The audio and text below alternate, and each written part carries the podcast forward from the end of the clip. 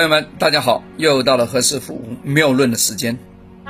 哎呀，刚才讲这个“妙”字的时候，那声音突然哑了。哎，我先喝口水啊。哎呀，最近这个少喝水不行啊。是不是昨天我讲了这个屋顶漏水的，搞得我现在没没水喝了？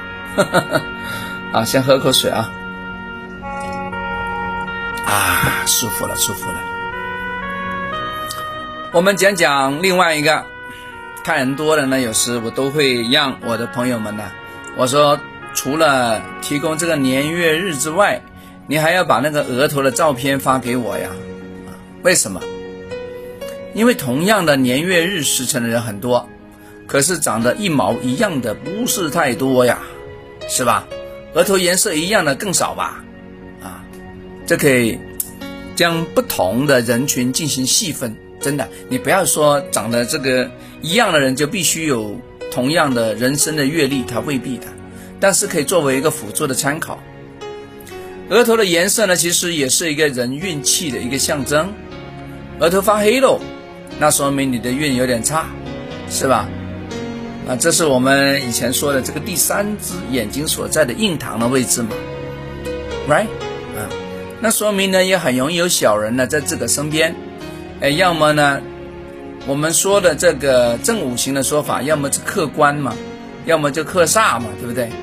代表你跟领导之间的关系不是太好，要么就代表呢，给你发工资那个呢对你有意见喽，要么你的客户对你啊是百般的挑剔啊，不好哎啊，所以这个时间你要注意，要分门别类的把这个东西做好，你不要太弄一些不关你事啊。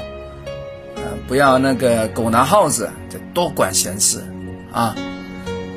那有什么化解的方法没有？有啊！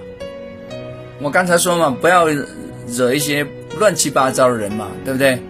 第二个，低头干活嘛，你不要乱吱声了。第三个呢，把家居的环境搞一搞，收拾一下啊，布布局，那不是挺好吗？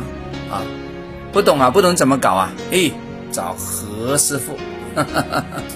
啊，这是广告时间啊。OK，哎，刚才广告时间，这个是不是有易中天的味道？易中天，哎，模仿一下啊，哎，有意思啊。